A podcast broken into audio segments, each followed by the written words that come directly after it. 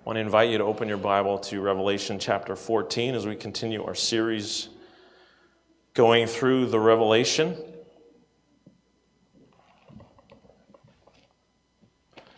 I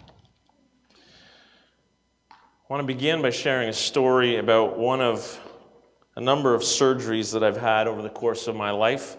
Um, I didn't do the math, but there's been quite a few. But when I was around 21 or 22, I, uh, I had a deviated septum corrected. That means is my nose had taken a few too many baseballs over the course of my growing up years. Uh, in my defense, I kept the ball in front of me.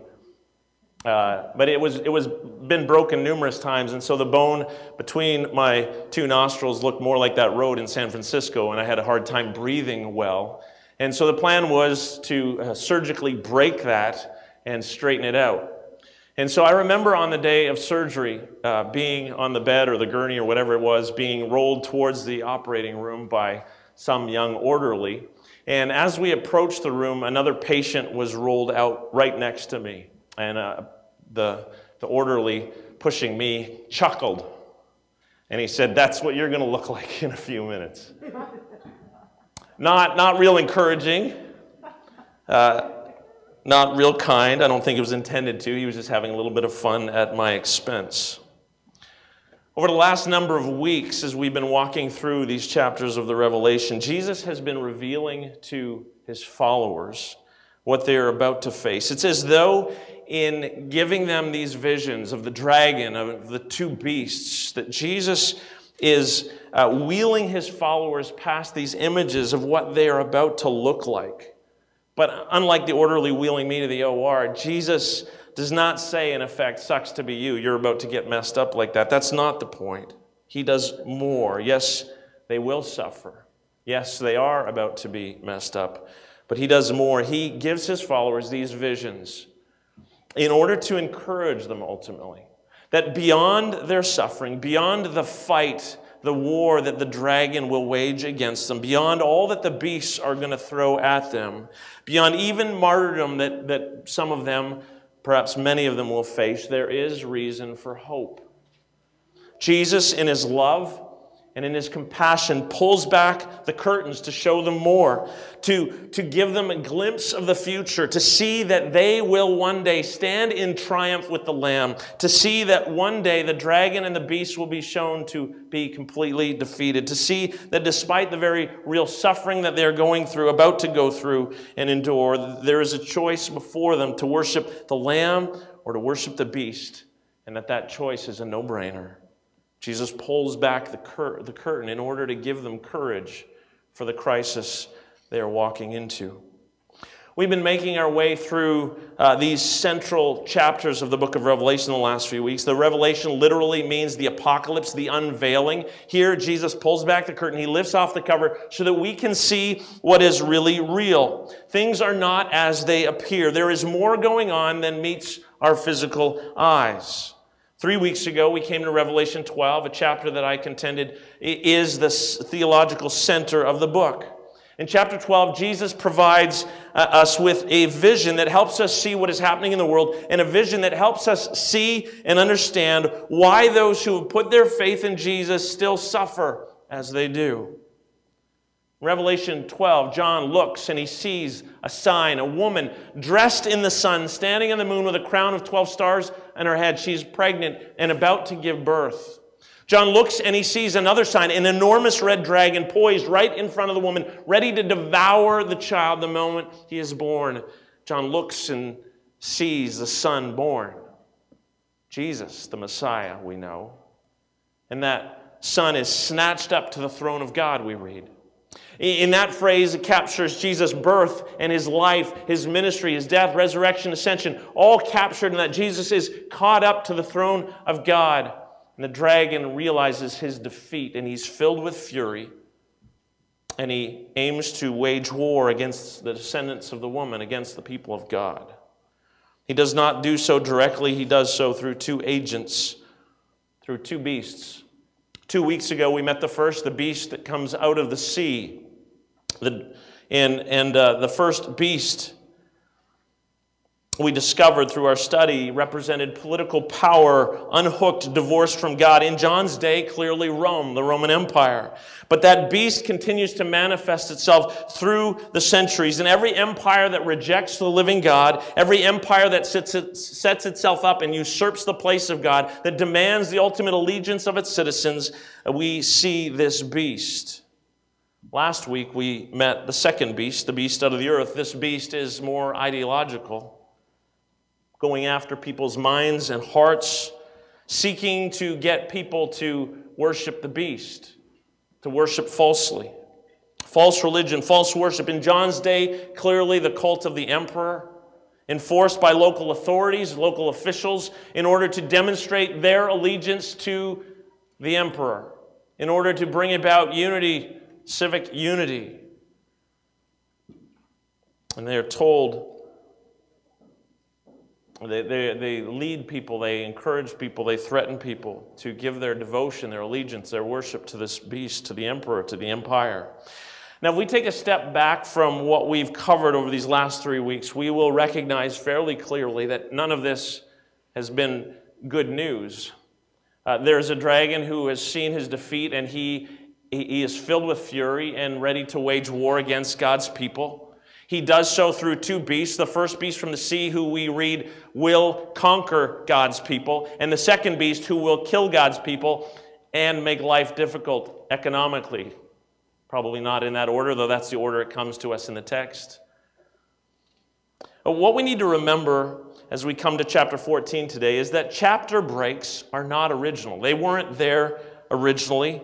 Uh, this story, the revelation, is is a, uh, a, literary document that the original hearers, the original readers, would have heard from start to finish. Uh, they would not have gathered and heard about the dragon and heard about beast number one out of the sea and beast number two out of the earth and then said, uh, okay, see you next Sunday. Though that's what we do, that's what we've done. No, this is one large narrative, and chapter 14 continues very importantly on the heels of all that's come before. Jesus pulls back the curtain so that his people can see that there is more going on than meets the eye. He, he pulls the curtain back to warn them, to prepare them, to encourage them.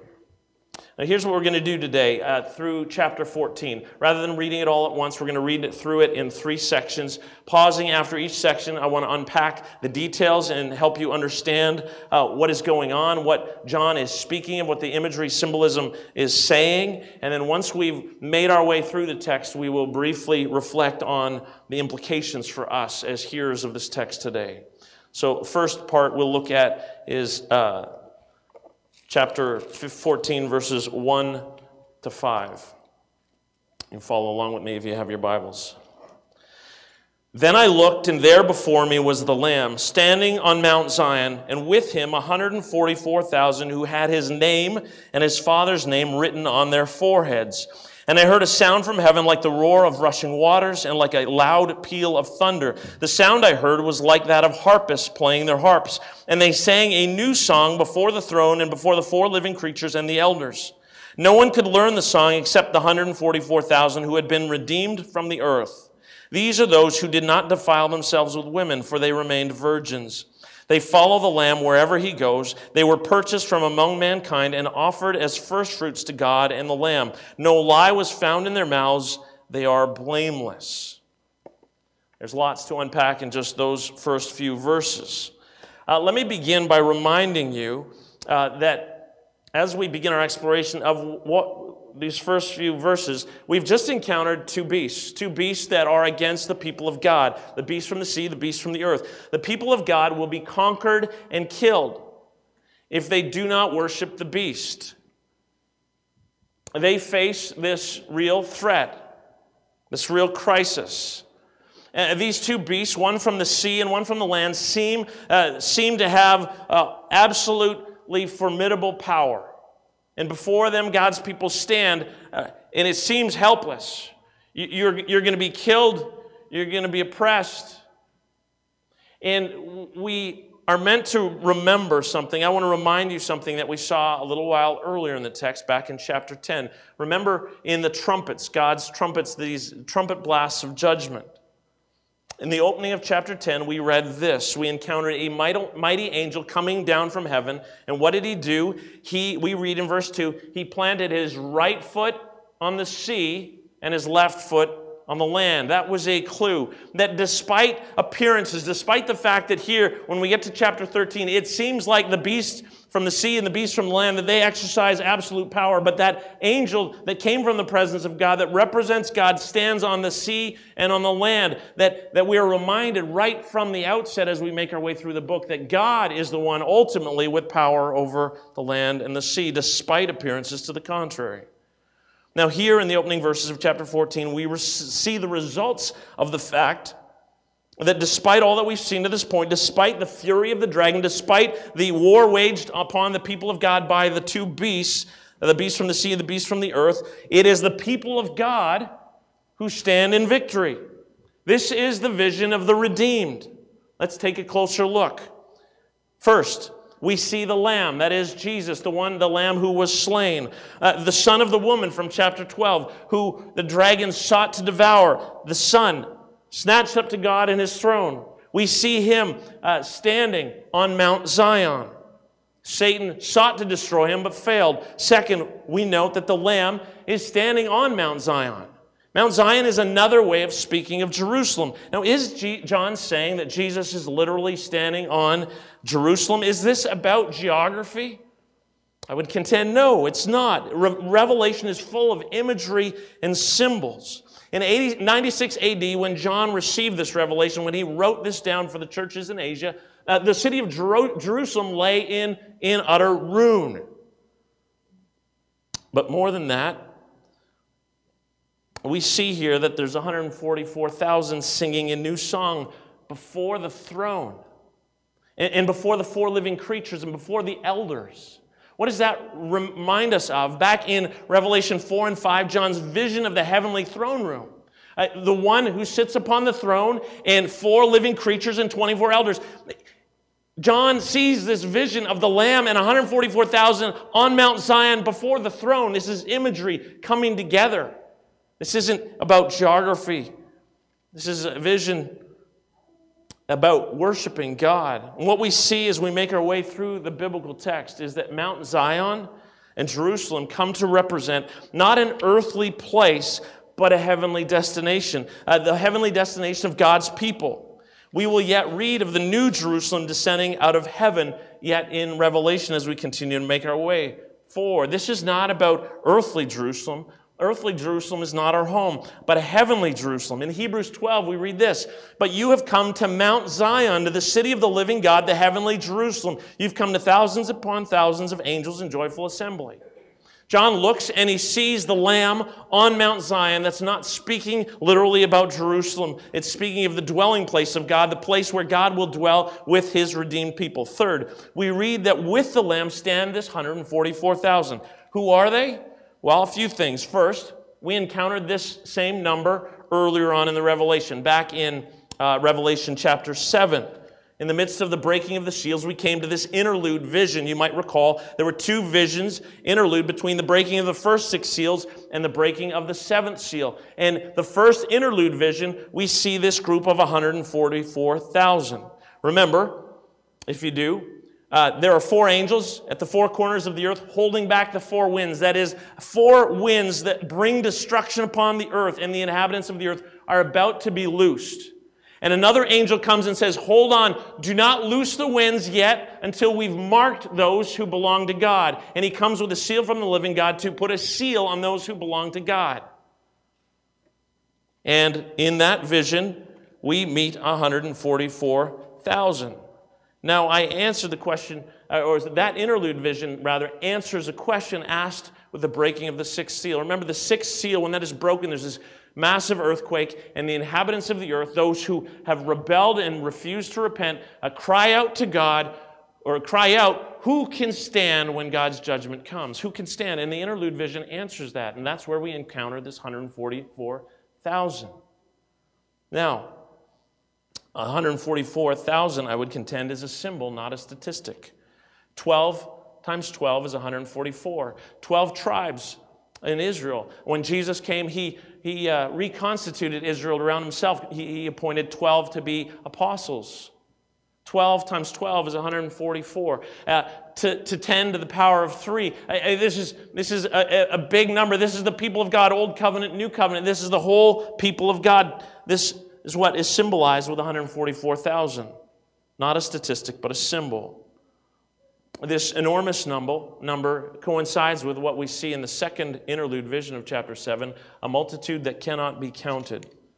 So earlier in the Revelation, 144,000 represents the whole people of God. Now, there are moments in the Revelation where some of the imagery is a bit fluid. And I would contend that this is one of those moments where we experience, where we see a little bit of that. Certainly, 144,000 represents the people of God. But here we read in verse 4 that they are offered as first fruits to God. So, what does that mean in this context? There's a nuance we should recognize.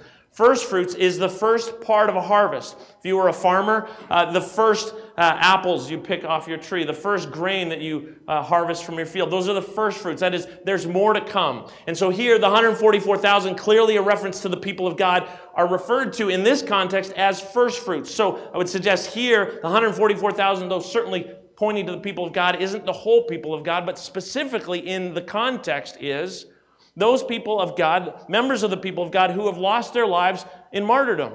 Think of the context. Uh, Revelation 12, this dragon ready to wage war against the people of God. Uh, chapter 13, the beast from the sea, the beast from the earth who will kill God's people. Jesus opening the curtain to encourage his people. And here he shows a vision of the people of God in victory, in triumph, standing on Mount Zion with the Lamb those who are the first fruits, that is, those who have lost their lives in what is about to come. I would suggest that is what is going on here.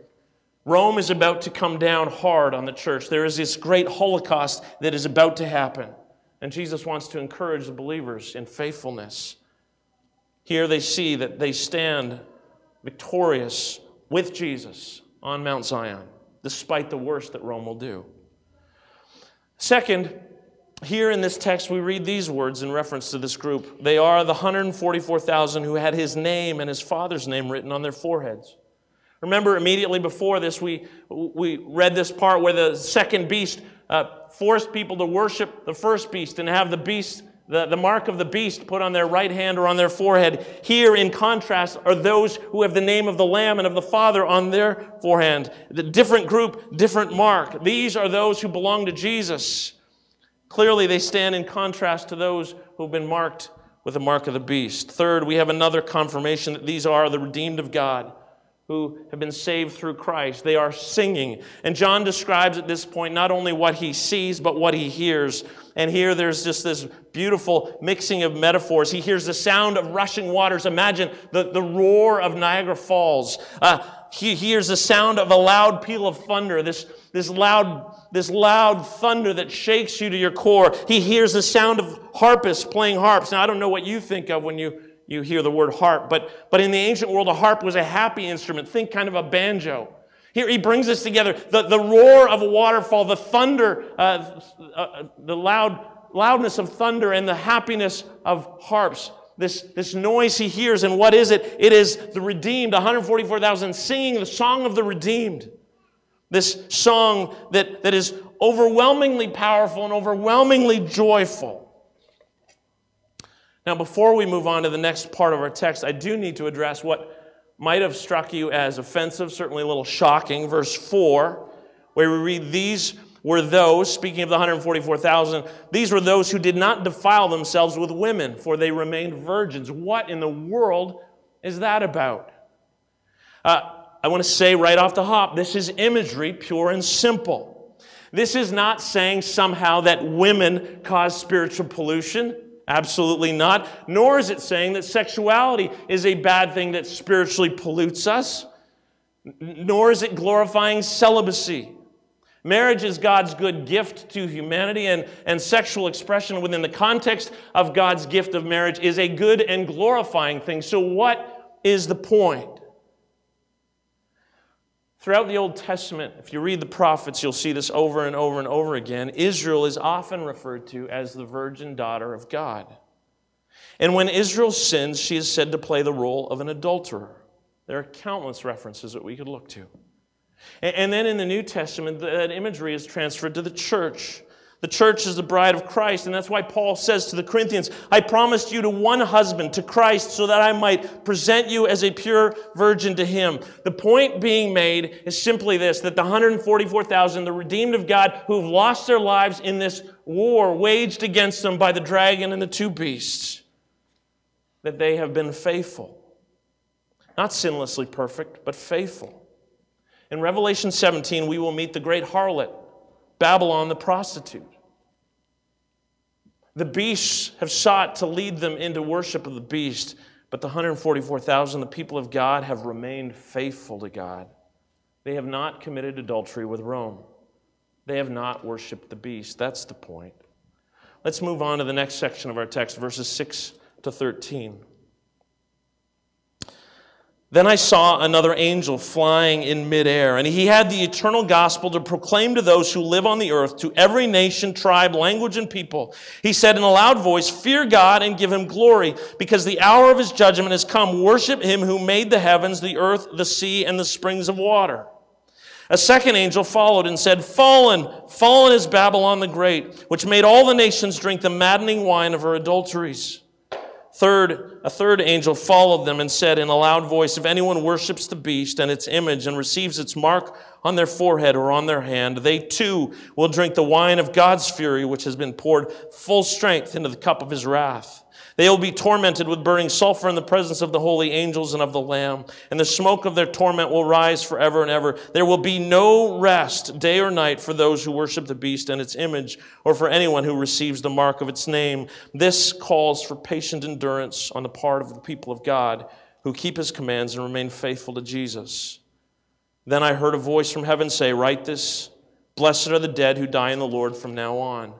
Yes, says the Spirit, they will rest from their labor, for their deeds will follow them. Here we encounter three angels. Let's walk through and ex- look at each one. First is the angel who comes with the eternal gospel. Gospel, of course, is good news. This angel comes and proclaims good news. Now, the good news is not explicitly spelled out in our text at this point. What, what is announced by this angel is the appropriate response of humanity, uh, of the appropriate response of those who hear the, the gospel proclaimed. The gospel is that, that God, in his love, sent his son to die, that those who put their faith in him will not die, but receive life.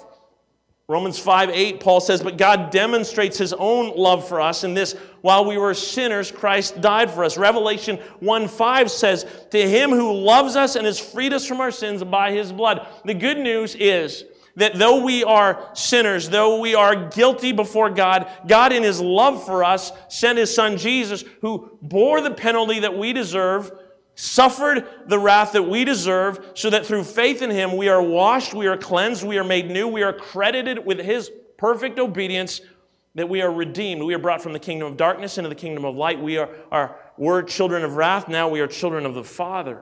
That's the good news that through faith in him, and that's what this angel pronounces. He, he announces the, the eternal gospel.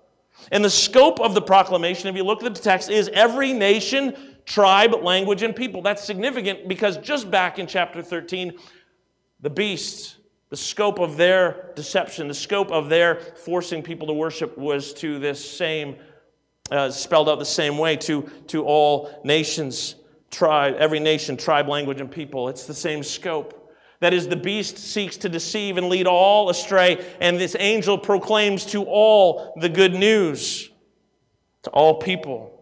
What we hear on the lips of this, this angel is the appropriate response to the good news that we are to fear God and give him glory. Uh, fearing God is living in light of what is true about God and about us. To live in fear of the Lord isn't about uh, being scared of God. It's about recognizing God's holiness, God's otherness, our sinfulness, our great need for His grace, recognizing that in Christ He has provided for us a, a way to be made right with Him. And we live in light of that reality of His greatness, His holiness, His glory, and our need for His grace. That is what it means to live in the fear of the Lord. And we are to give Him glory. We are to worship Him. We have been seeing that in this battle, the, the dragon, through these agents, the beast, seeks to lead us into false worship, to worship things other than God, to worship what is not God as God. And here, the angel says that we are to fear God, live in light of what is true about God and us, and that we are to give Him glory. We are to worship God. See, we were created by God for God. And the enemy of God who wants to destroy creation and all that is good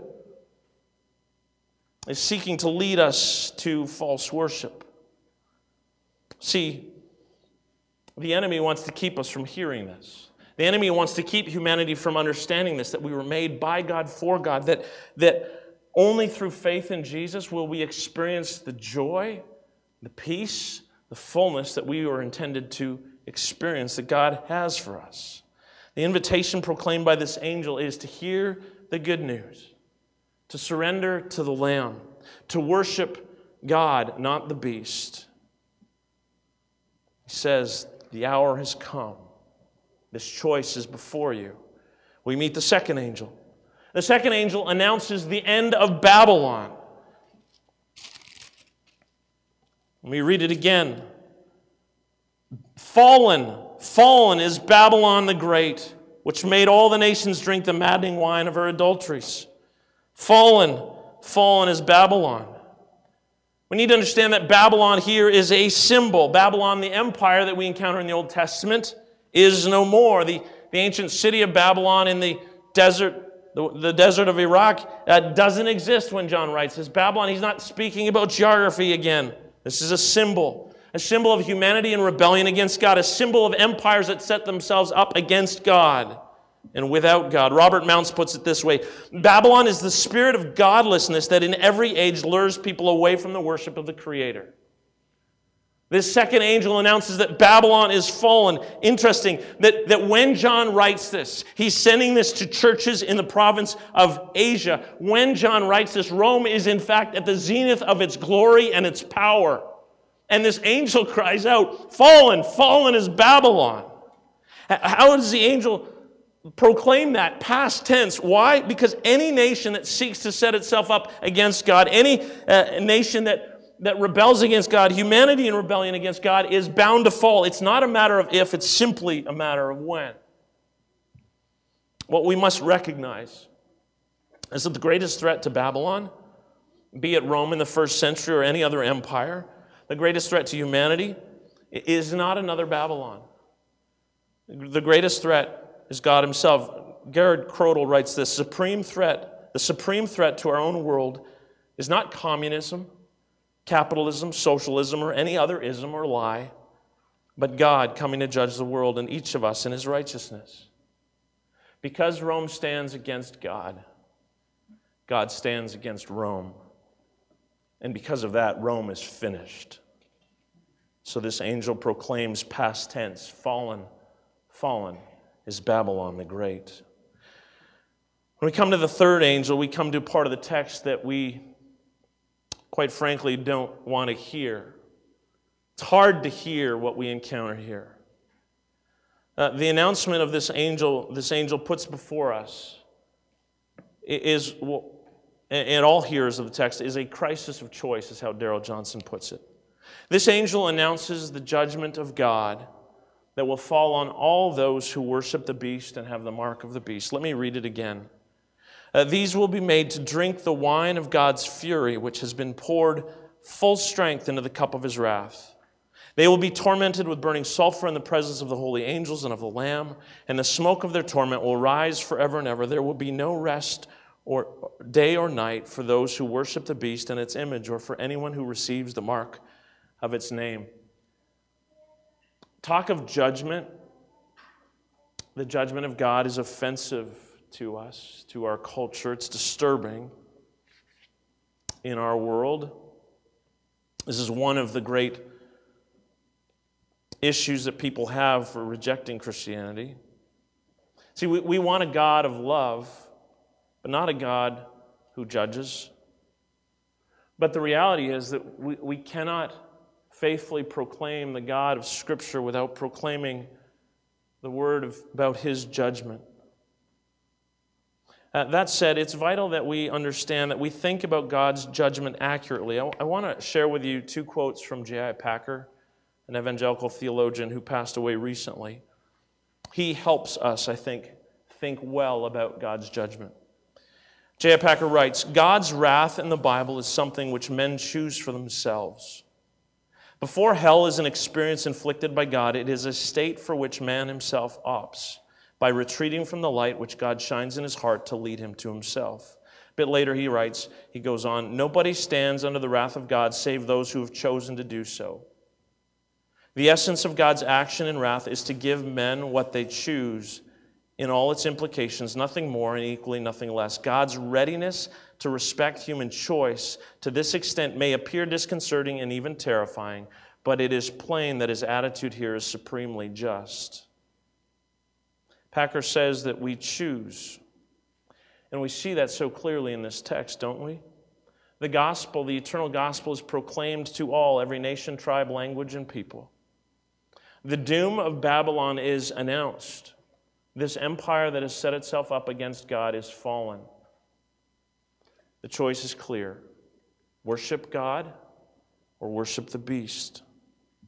And the Bible insists that those who choose to worship the beast will experience judgment, not because God is bad tempered, not, not because God loses his temper, not because wrath is even an intrinsic part of God's character. No, holiness is an intrinsic part of God's character. Love is an intrinsic part of God's character. And because of God's holiness, uh, because of the fact that He cannot stand sin, He must punish it. And because of his great love, he has sent his son to bear it in our place, that we might receive his grace, that we might be forgiven and washed and adopted. Now, the wrath of God is not God losing his cool. It's not God with a bad temper. It is simply the outworking of his holiness. And what we see here is that there is this choice that stands before all of us to worship the beast or to worship the Lamb and the one who sits upon the throne. And those who worship the beast, those who bear the mark of the beast, they will drink the wine of God's fury, which has been poured full strength into the cup of his wrath. The imagery here has to do with what was common practice in the ancient world. Wine was the regular drink and often, generally, it was watered down, it was diluted, it would make it last longer. Well, here we read that the wine of God's fury will be poured full strength into the cup of his wrath. It is unmixed. It will not be watered down. It will come full strength. In other words, if you think you've seen wrath to this point, think again in the seven trumpets earlier, chapters 8 and 9, when the seven trumpet blasts, blasts of God's judgment. Over and over and over again, we encounter the language one third, one third, one third, one third. God's judgments in chapters 8 and 9 were partial judgments. They were sounding an alarm, they were calling humanity to repentance to recognize that their rebellion against God is not good. It was calling them to their senses. Judgment, the trumpets was partial, but the judgment coming will come full strength. It will be unmixed, unwatered down. And note the contrast. In verse 8, we read, Fallen, fallen is Babylon the Great, which made all the nations drink the maddening wine of her adulteries. And now in verse 10, we read, They too will drink the wine of God's fury. Rome, the beast, the dragon, forced people, encouraged people, influenced people to drink the wine of her adulteries.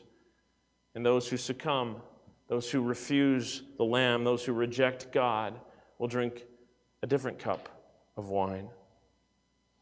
As we read this alarming description of God's judgment, I do want to remind you that the Revelation is a book of imagery and symbols.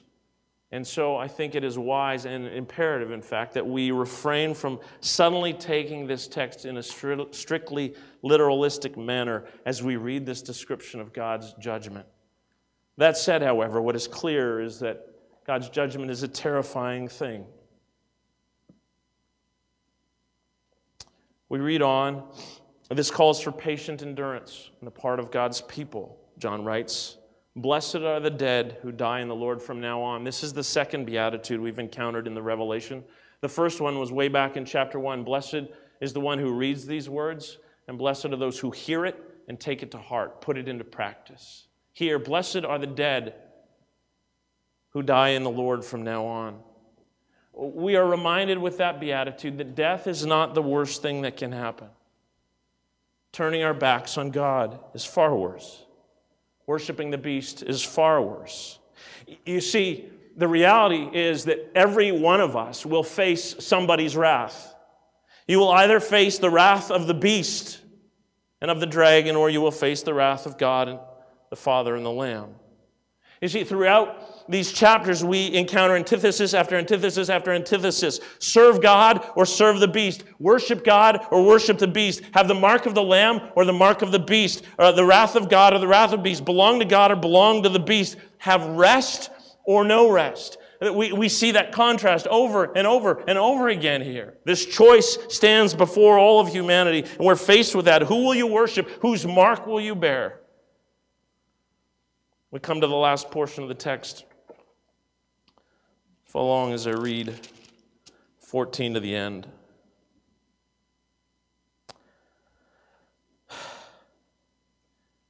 I looked, and there before me was a white cloud, and seated on the cloud was one like a son of man with a crown of gold on his head and a sharp sickle in his hand. Then another angel came out of the temple and called in a loud voice to him who was sitting on the cloud Take your sickle and reap, because the time to reap has come, for the harvest of the earth is ripe.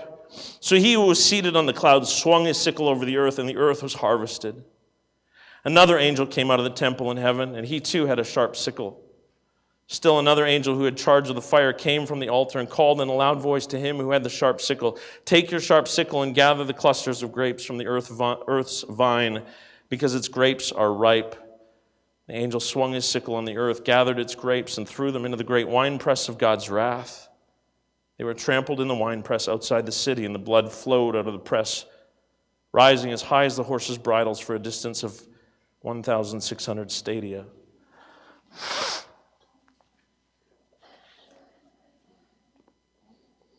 The final portion of our text this morning provides two images the grain harvest and the harvest of grapes. I'd contend that the first image is clearly positive. Uh, throughout the New Testament, the talk of the harvest of the grain is almost always used to speak of the gathering of God's people. Sometimes there's this additional bit about the chaff. That's not mentioned here, but the harvest of the grain is almost always positive, representing the gathering of God's people gathering of the redeemed. In Matthew 9, the harvest is plentiful, but the workers are few. Mark 4, as soon as the grain is ripe, he puts a sickle to it because the harvest has come.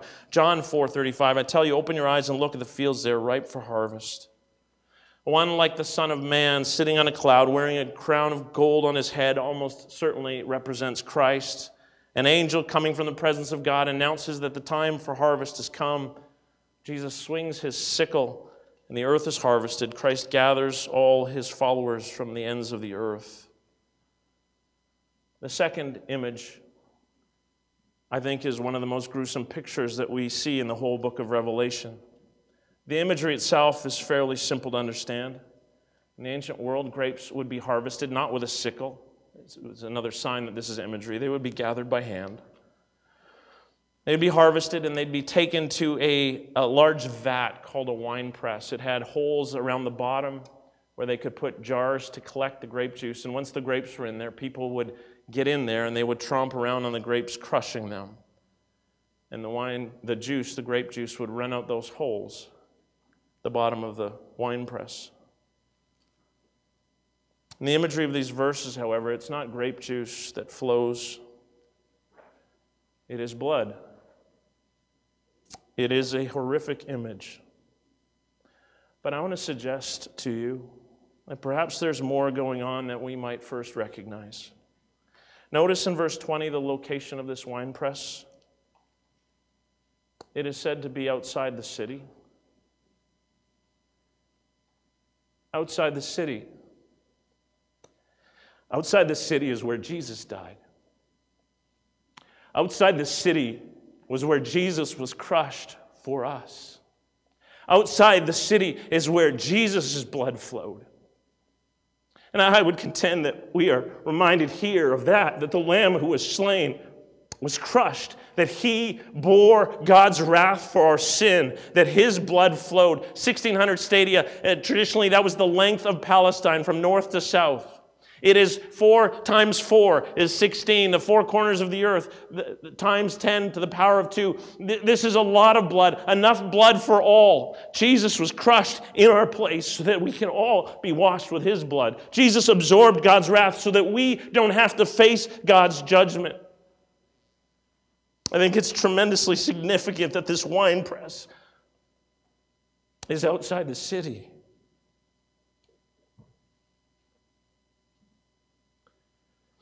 For those here, for those listening this morning who are not followers of Jesus, this text makes it clear that you face a choice. It's the same choice that every single person faces, the same choice every one of us here who are already believers have faced. Who will you worship? Whose mark will you bear? Whose wrath will you face? Jesus loves you. Jesus laid down his life for you.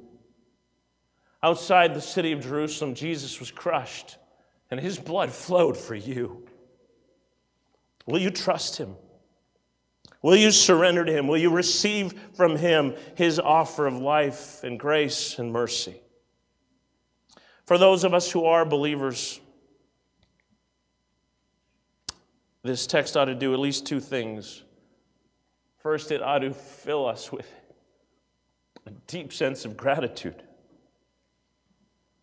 Christ has redeemed us by his shed blood. This ought to move us to worship him, to glorify him, to live for him, to strive by his Holy Spirit in us to live faithfully to him, to resist the, the attempts of the beast to lead us astray, to lead us into compromise, but that we would, with hearts full of gratitude, we would, we would live singing the song of the redeemed, that we would live for his glory with all that we have. And secondly, that, that we would be inspired, that we would be challenged to take seriously the call to proclaim the gospel, because all around us, in our homes, in our schools, in our places of work, in our neighborhoods, all around the globe, there are men and women who are lost and without hope. And we have the call, the commission to proclaim the eternal gospel, to announce the hope that is found in Jesus, that there is enough blood, that his blood flowed so that ours doesn't have to. He has borne the wrath in our place. Brothers and sisters, that's got to motivate us. This isn't about guilt. This isn't about me hitting you with a stick. This is about do our hearts break for the lost? Do we cry out daily for the lost? Do we look for, it? do we ask God, teach me to be bold, open doors, help me learn to move my lips and to love people who are lost with your love? When I love someone, help me to explain that I'm doing it because you've loved me. Give me that courage, Jesus, because there's only hope found in you.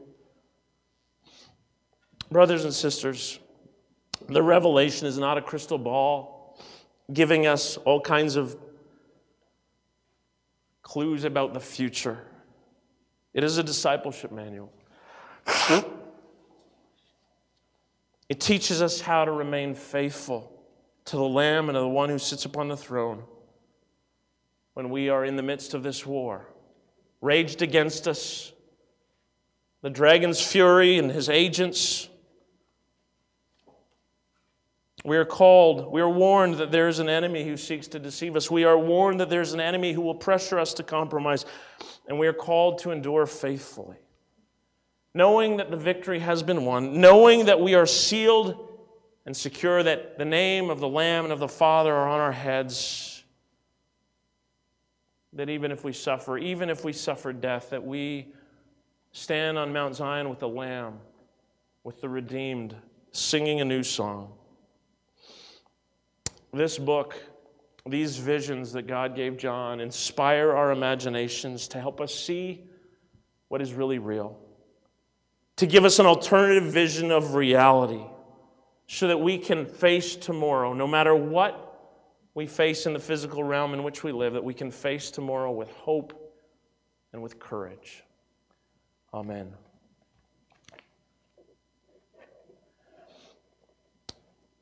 We're going to celebrate communion together uh, this morning. I'm going to invite James and Brad to come forward. They're going to serve. Uh, they'll